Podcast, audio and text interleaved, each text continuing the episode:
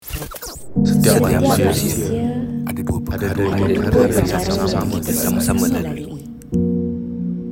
Hidup dan mati. You're listening to If This Is It. This is not just for entertainment, it's a reflection. Hey guys, selamat datang ke first episode of If This Is It. I'm Hidayat Nordin and uh, I'll be with you guys interviewing people from all walks of life. Tak kisahlah diorang ni selebriti atau tidak kan. Yang penting mereka ingin kongsikan perjalanan hidup mereka dan uh, juga benda yang paling inevitable iaitu death. Adakah kita dah sedia? Apakah regret-regret kita kan? Dan sebagainya Ataupun yelah mana tahu ada pengalaman atau pengajaran yang kita boleh mempelajari ha, Jadi yang penting sekali Kita selalu sering mencari ruang untuk mempertingkatkan diri Dan uh, sentiasa rasa bersyukur ataupun grateful Dan uh, yup, if this is it You're listening to If This Is It. If this is it, Dan untuk hari ini saya bersama dengan Danish Ashraf pelakon. Apa khabar Danish? Baik, alhamdulillah. Yat. Ah, best best. Okay, jadi untuk hari ni mungkin kau boleh ceritakan kepada kita sebab aku rasa ramai yang kenal Danish Ashraf ni pelakon bekas kontestan anugerah skrin di TV, ramai yang nampak kau pelawak ataupun MC. Tapi kita hari ni kita nak tahu siapa diri kau sebenarnya lebih daripada apa kerjaya kau. Sebab aku pernah ada masalah ni tau. Uh, aku selalu pelik bila kita jumpa dengan seseorang tu, the first thing kita akan tanya orang is, what do you do? Hmm. Tak ada orang pernah tanya, how are you? Hmm. Uh, jadi, how are you?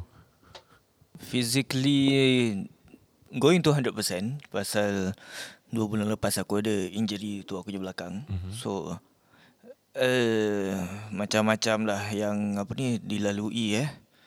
So restricted movement, jalan macam Robocop and those kind of thing. Which affects aku punya mental mental state lah. Of course. Yeah. One before that aku pernah kerja full time. Hmm. But then aku je kerja full time tu perlukan aku bergerak sana sini. So at the end of the day, you know what? Aku nak kena resign lah.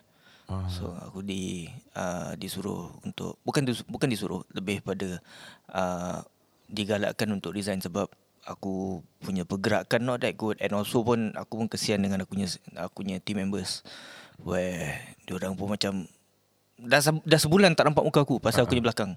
Aku dah bedridden most of the time. Oh, So it affected aku punya uh, pocket, aku punya pay. But we are where we are supposed to be. Yep, So, definitely. Mentally pula macam mana? How are you? Are you at a best state of your mental health? Sebab ni soalan yang kita jarang uh, sebagai kaum lelaki ditanya. Mm. Betul tak? So, so how are you mentally, brother? Mentally, I would say that I'm a better place. Uh, furthermore, I have the support of my wife, my lovely wife, that is by my side 24/7 now. Aside from time dia pergi sekolah. so, uh, kalau aku seorang, aku rasa aku limbo lah. Before aku kahwin bulan 8 lepas, aku punya minds, mindset, aku punya state of mind wasn't stable. I was I would say that um, kita jiwa seni halus. Bila kita tak berseni, kita tak berlakon, kita tak buat apa-apa yang kita suka. Mm-hmm. Perkara-perkara yang mengisi jiwa kita tu. Jadi uh, goyang lah. Yang cakap apa? Semayang. Senang. This kind of thing is normal. Itu dah memang uh, tanggungjawab wajib mm-hmm. untuk kita lakukan. Tapi untuk perkara yang ingin mengisi ruang kekosongan, lagi-lagi untuk kita yang kreatif Hmm. da- dalam segi kreatif ni memang susah untuk kita berbual dengan orang biasa. Kalau nak berbual dengan mak bapak aku pun diorang takkan faham. Ya betul? So aku nak berbual dengan siapa? Aku simpan sendiri lah. So Pendam ah. pendam je. So lagi-lagi aku anak sulung. Hmm. So the tankers of the family lah. Okay.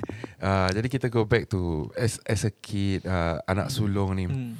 What are your what are your values growing up? Apa yang value yang selalu kau di didik ataupun diterapkan oleh your parents and all that? What are the values yang Values. Aku punya values membesar jangan buat susah orang. ah jangan buat susah orang. Which kadang-kadang kita pun you know pun terasa eh kadang-kadang aku buat susah orang ke tak dengan pilihan aku. Hmm. Apa cara hidup aku ni nyusahkan orang ke tak. And yeah, kau pun orang seni. Mm. You have went through way more than what I experienced.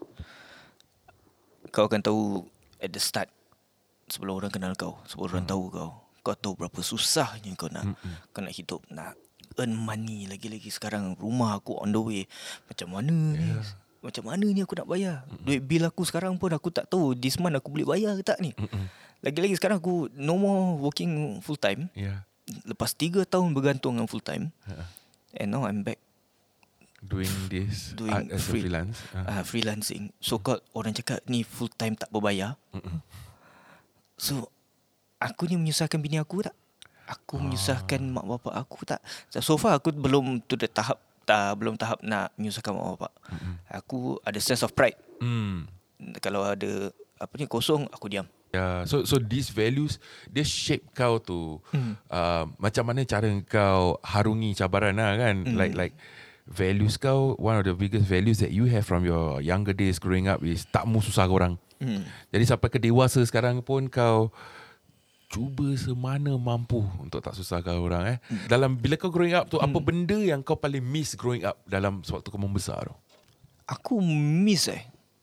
Kalau nak fikir apa aku miss ni dah betul-betul dah termiss lah. Is time aku secondary school lah. Secondary school. Aku Kenapa? tak, aku tak cherish aku punya friendship sana. Oh, Bila aku in secondary school orang panggil aku Mak World. At that point of time kebetulan uh, Amy kecil brother aku dia pun ada berlakon satu siri uh, title Mak World. Aku relate to that character so much pasal apa? Dia uh, berangan nak jadi star, nak jadi pelakon. And all of and does this weird stuff to to the point where orang naik benci, naik geli and orang caci dia ni semua tapi tak kisah, he just live on his life in secondary school, what I feel to realize that whatever is on TV is not how the world Reality is, is. how reality is. Yeah. No, so aku buat hal aku, aku make it known. Aku nak jadi pelakon. Aku nak jadi ni. This is what I want to do. But then aku drama, amat drama, the most dramatic guy in class lah. Tapi aku tak, at the same time aku tak susahkan orang. Mm. Tapi my antics menyusahkan orang-orang lain tanpa aku sedar. At the point of time aku ada satu girlfriend Okay. in secondary school. Uh, Alhamdulillah dia dah ada husband, dah ada dah ada anak alhamdulillah. So at the point of time to the point where aku rasa aku dah jadi too toxic for her dengan cita-cita yang sebesar gunung Everest ni untuk bestow upon her tau. Aku cakap, eh, I want to become an actor. Once I become successful, I go to Malaysia. I will take care of you. Tapi at that moment, aku nothing. Aku tak jaga dia. Nah, I mean nak jaga dia in a sense where macam apa ni, aku tak jaga uh, perasaan dia, tak tak jaga um, isi hati dia. Aku luahkan tapi aku tak mendengar. Oh. Ada juga kawan-kawan yang meluahkan tapi aku tak mendengar. And ada yang meminta-minta tolong. In a sense where macam at the point of time mental health wasn't much known how it is now. Apa ni where people are more open Aware. to more aware, more open to accept. Dulu is like, if you're feeling down, go down. You're just having a bad day. Get up, move move on to the next day. Yeah. Tapi ada juga kawan-kawan yang meminta tolong apa ni tapi dengan secara kita tak sadar tu kita just mengabaikan dia. Tolak tepi. Tolak tapi Sebab punya dreams. Kau aku punya dreams. Yeah. I that's why Monica Marwell keluar. Mm. Uh, so That, that is the thing that you miss the most, your friendship. I miss the friendship lah. As much as aku bilang siapa-siapa lah in secondary school, it's my shit time lah. Hmm. Yes, it is my shit time because why? I cause a lot of shit. Ah. Actually, aku boleh relate to kau. I didn't cause a lot of shit. Um, but aku boleh relate to kau uh, after secondary school. Sebab after secondary school, aku push aside everyone I knew in secondary school. Sebab aku rasa macam like, dorang in a way tak selaras dengan apa yang aku nak capaikan. Yes.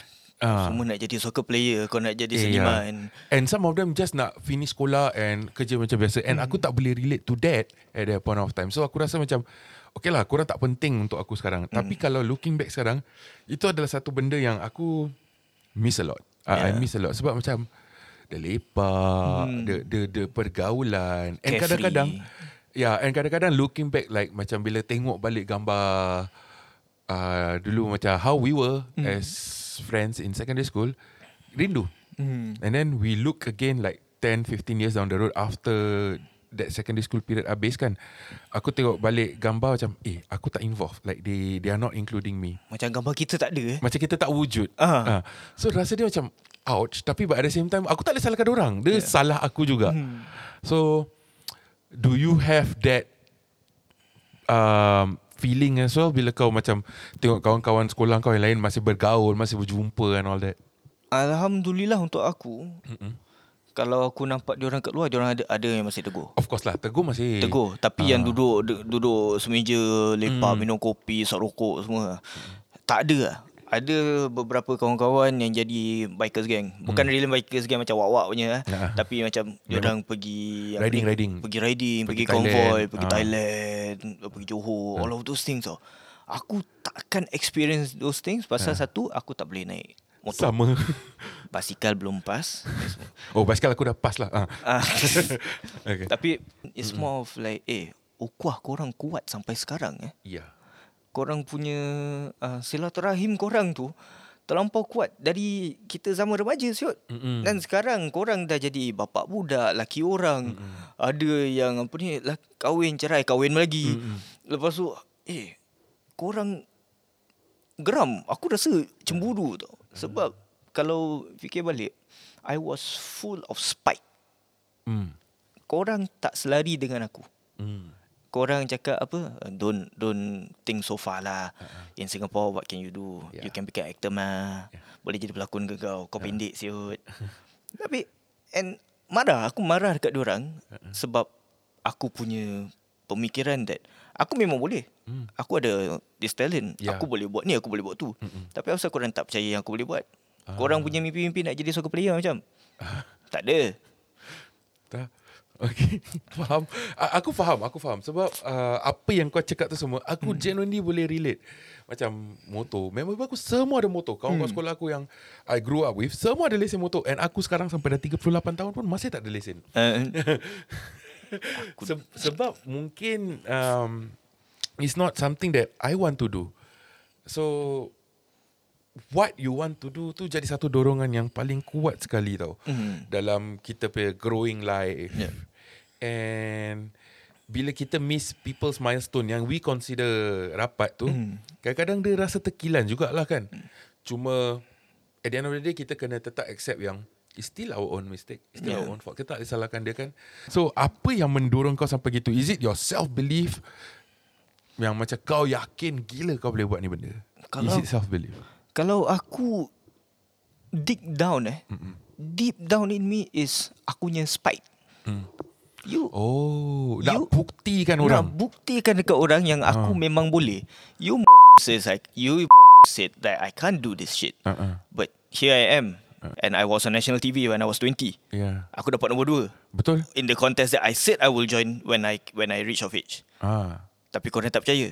Yeah So it's In a way Dia negatif lah kan Connotation yang negatif. intent yang negatif kau nak berjaya untuk menjadi seorang pelakon hmm. sebab kau nak buktikan dengan penuh spite Hmm. kepada orang-orang yang menidakkan kebolehan kau. Kau rasa do you feel that you started out with niat yang salah mungkin pada kau? Bila aku dah sampai tahap tu eh, aku rasa aku dah lupa tahap uh, what was aku punya initial intent. Hmm. Sampai sekarang aku tak ingat balik apa aku nak. It's Hmm. just that aku so attracted to this art. Sekarang more pasal aku dah found my inner peace Hmm. and like understanding of like the whole situation. Why people don't like me? Okay, who cares? I just do whatever I need to do, earn money, dah dah dah. Ha. So we know um, ini lumrah kehidupan ada naik ada turun. Hmm. And then bila datang part turun tu, Hmm. kita fast forward lah sebab memang kita purpose bukan nak tanya kau sebagai pelakon sebagai hmm. seni kau kita nak kenal kau Hmm. so bila kau dah turun tu Hmm. what was the realization pernah tak kau rasa yang betul-betul kau nak give up Nak kata give up tu tak pernah. hmm. Tapi aku just at that point of time Aku desperate to make it work desperate so instead of giving up it became desperation lah. hmm. so so what did you do during that, that point of desperation tu Desperate to the point where Aku would just Go to Events That time bila bila aku feel that aku down eh. Mm-mm. This is still on actor's point of view lah. Yeah. Uh, when I, when aku down, tiap-tiap minggu at least dekat expo mesti ada benda. Mm. Pergi sana sangat tunjuk muka. Oh. Orang kenal, orang eh, ada orang juga kenal, tapi yeah. tak ada kenal. Makin Kenapa lama kau buat tu? Hmm? Adakah untuk kau maintain relevance ataupun kau nak keyakinan diri kau tu naik? Dua-dua. Dua-dua. To kekalkan relevance at the same time to get that keyakinan diri again lah. Hmm. Pasal aku rasa that point of time when aku dah dekat bawah bila aku NS lah. Oh. Aku masuk NS tak ada orang kenal tu. so kau rasa daripada orang kenal kau dekat luar, tahu kau masuk dekat dalam camp, kau expect macam uh, Danish, well you know what I do. Oh. Kau aku punya sombong at that point of time, feeling mana punya star. Uh-uh. And aku punya initial intent at that point of time bila aku first masuk anugerah screen I didn't feel the spite but I know that my intentions were spiteful mm.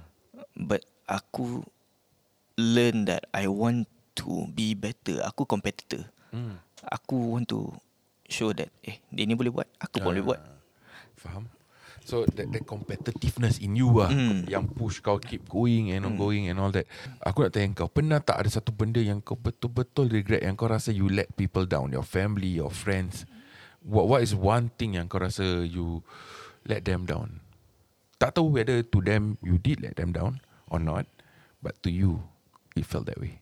I forgot myself lah Bila kau lupa diri uh, Aku dah lupa diri lah Aku sekarang at this stage aku am a firm believer of never forget the people behind you. Mm. Never forget the people that supported you. Yeah. At one point of time I feel that I was better than my family.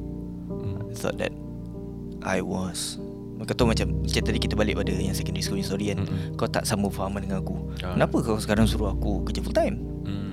I'm doing this mm-hmm. I can do this I can earn money with this yeah. Why are you telling me to Kerja full time I felt that I was better Than aku punya family Wow, even to your family. Even to my family. Tapi aku tak cakap depan-depan lah. This is the first time they actually hear it. But at one point I felt that I was better than my family. Sombong, angkuh, takabur semua ada. And cakap dengan orang macam mana punya aku dah berlakon Hollywood. That kind of thing. Yeah. Tapi actually aku nothing. Yeah.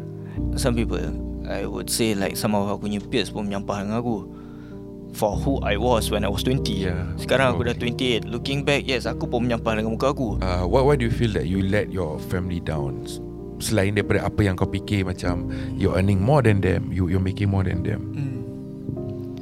Uh, why aku why I feel that way hmm. is mainly eh mainly hmm. tone suara mak aku lah. Ingat balik apa ni? Dia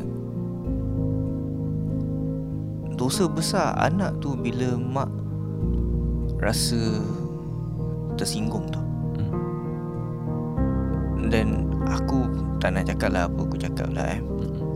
Buat mak aku macam rasa Oh Okay You do whatever you need to do oh, Sampai mak kau cakap gitu uh, That's how How At the point of time That is how I see But How I saw What I saw And how I see it now is different Apa aku nampak is Okay mak aku suruh aku buat apa aku Apa aku The lack of self-awareness mm. The lack of awareness in a whole uh, yeah. True mm. Lack of awareness And the lack of understanding situation Faham Bila kau menghampakan seseorang Orang tua kau sendiri Kau mm. rasa macam Tapi bila at that point of time While doing it You didn't know it mm. you, you definitely didn't know it uh, But of course we all grow uh, It comes with maturity It comes with Pengalaman yang betul-betul hentak kepala kau ya, uh. Yang buat kau tersedar eh? Macam kau Your your downfall mm. Your downfall I'm sure It, it create Ataupun Macam that reality check lah Untuk kau mm. Bila kau tak ada Bila kau masuk NS Tak ada orang kenal kau uh. So it became a reality check for you right Yeah Tapi sekarang aku nak tanya kau Satu soalan mm. Kalau misal kata dalam satu jam ni hmm. kan kau akan pergi selamanya hmm. would you be proud of what you have done with your life as a professional uh-uh. i say that harap-harap gua jadi macam Piramli lah tapi as a person hmm. aku ibarat seputih debu je bro hmm. belum cukup amalan, belum cukup kebaikan yang aku limpahkan. Kalau kita fikir balik orang akan tengok aku dengan kebencian. Sebab apa aku pernah buat kemudian hari. Mm, back then lah. So yeah, it's unfortunate lah. Unfortunate that how my past self is still perceived as my current self. Yang nampak aku sekarang is my wife and my family. They've seen my growth. They credit my wife for changing my perception in life. Pasal at the end of the day, my wife is the one that made me understand about mental health.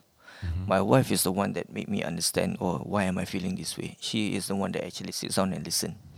Yang lain cuba nak listen Tapi They don't know how to go Pasal kita tahu ah, you know, Semayang That kind of thing Tapi She actually sit down and listen I really thank my wife I Can't give her enough credit Because I won't be Standing here mm-hmm. Without my wife I- I'm technically sitting down But mm-hmm. Faham, faham. Hmm. faham. Okay, so siapakah orang-orang terakhir yang kau nak spend your last day with? Aku just want assurance that have I been a good son? Hmm. Have I been a good brother? Have I been a good husband? A good grandson? Kita sekarang put in the situation untuk berfikir tau. Tapi kalau kita nak buat betul-betul berat. Betul? Berat sungguh nak keluarkan kata-kata ni sebab apa? Ni kita pun tak tahu. And we don't want to express it. Kita lelaki. Ya. ya. Lelaki susah nak kata-kata Yeah. Nak katakan ni semua tau And I just want assurance that everybody is ever, ever, The people that I left behind are taken care of And the people I left behind Akan doakan aku Hmm. Dekat liang lahat nanti Diorang lah akan yang Dekat situ Hmm, faham. Jadi itu adalah satu matlamat podcast ni sebenarnya Hmm. untuk sering memperingatkan kita yang uh, kalau rindu cari, Hmm. kalau sayang cakap. Hmm. Sebab aku rasa itu satu benda yang uh, kita growing up we we might miss out doing that sebab kita rasa macam kita lelaki lah. Hmm. Yeah, and when when I went through grieving myself, aku banyak tu menyesal macam like asal aku tak cakap ni, asal aku tak cakap ni. Um, so sekarang ni kita ada masa, kita selagi kita ada masa ni, uh, kita hargai lah and we express our gratitude and all that to as much as possible. Jadi itu adalah satu matlamat podcast ni lah. Um, membuat penyedaran juga. Jadi aku nak tanya kau, kalau dari, uh, okay, let's let's create a scene. Hmm. this is your last five minutes with everyone before you leave the world, right? What you are going to say, I will ask later. But what would you want to eat? Oh. what should be your last meal? Last 5 minutes eh Rojak Bandung boleh buat Dalam masa 5 minit tak Apa pun boleh buat. Mak aku has this specialty of Buat rojak Bandung tau Rojak Bandung.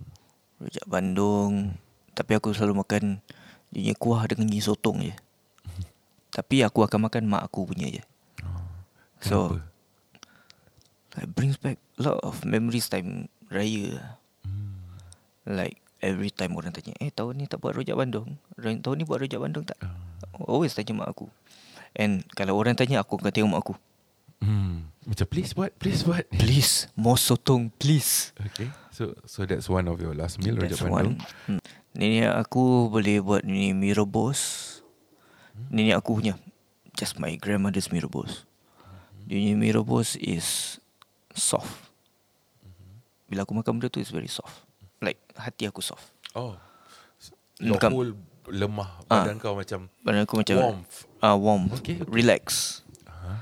And bapak aku je teh tarik. Oh. Bapak aku kalau ada keramaian dia akan buat teh tarik dekat apa ni. Kalau solat tarawih dia akan buat ni teh tarik tau. Hmm. Dia buat cun. Anu tangan sendiri. So Rojak Bandung mak kau Hmm. Mi rebus nenek kau Teh tarik bapak kau Hmm. Okay so now you're set for the last five minutes Before we say the um, Your final words to them. Mm. What's the music playing in the back? What is one music ataupun satu lagu ataupun apa-apa bunyian yang will encapsulate kau punya hidup? Kau familiar dengan lagu uh, Amir Jahari eh? Mm-hmm. Hasrat Yeah, The soundtrack from Imagine Nur yeah. Amazing song. That That encapsulates everything It's not a Beto Kushairi fanboy punya Not, thing yeah. Well not only that It might be driven by that But the song itself Jika hari ni Yang terakhir Izinkan aku Mendengar suaramu lagi mm-hmm. Aku nak dengar suara orang yang aku sayang Hmm. Suara isteri aku Suara adik-beradik aku Mak aku Atuk aku Nenek aku Bapa aku Mm. Arwah atuk nenek aku So Those people I want to hear their voices For the last time Yeah. And k- Kalau Andainya lah Yang Terakhir tu aku dengar suara Orang yang aku sayang Aku rasa Aku akan pergi dengan aman lah Aman eh. Okay. So the scene is set. Lagu Hasrat hmm. background. Hmm. Makanan ada. Orang-orang tersayang semua sekeliling kau. Hmm. What will be your last words to them? Kata-kata akhir. Imagine. Hmm, Kata-kata akhir lah. Kita bayangkan kita harap lah podcast apa episod yang bila kita upload ni akan ada di udara sampai bila-bila kan. Jadi bila seandainya satu hari kau tak ada ataupun aku tak ada ataupun sesiapa yang tetamu kita yang dah tak ada orang yang mereka sayangi boleh dengar balik kata-kata akhir orang yang tak sempat dengar kadang-kadang. Sebab pemergian ni selalu sudden bro Hmm. sudden. Jadi kita tak boleh prepare kan. Kita cuma mampu luahkan hari-hari dan sebagainya tapi tak terungkap pun kadang-kadang. Kan? Jadi um, aku berikan kau masa untuk um, kasih kata-kata terakhir kau. Andai inilah detik terakhir kau. First aku harap syahadah Dua kalimah syahadah yang keluar dari mulut aku Yang kedua Abang sorry If it's a bit too fast I got to go Tapi yang penting I love all of you Dah Simple. Simple Thank you Danish Ashraf.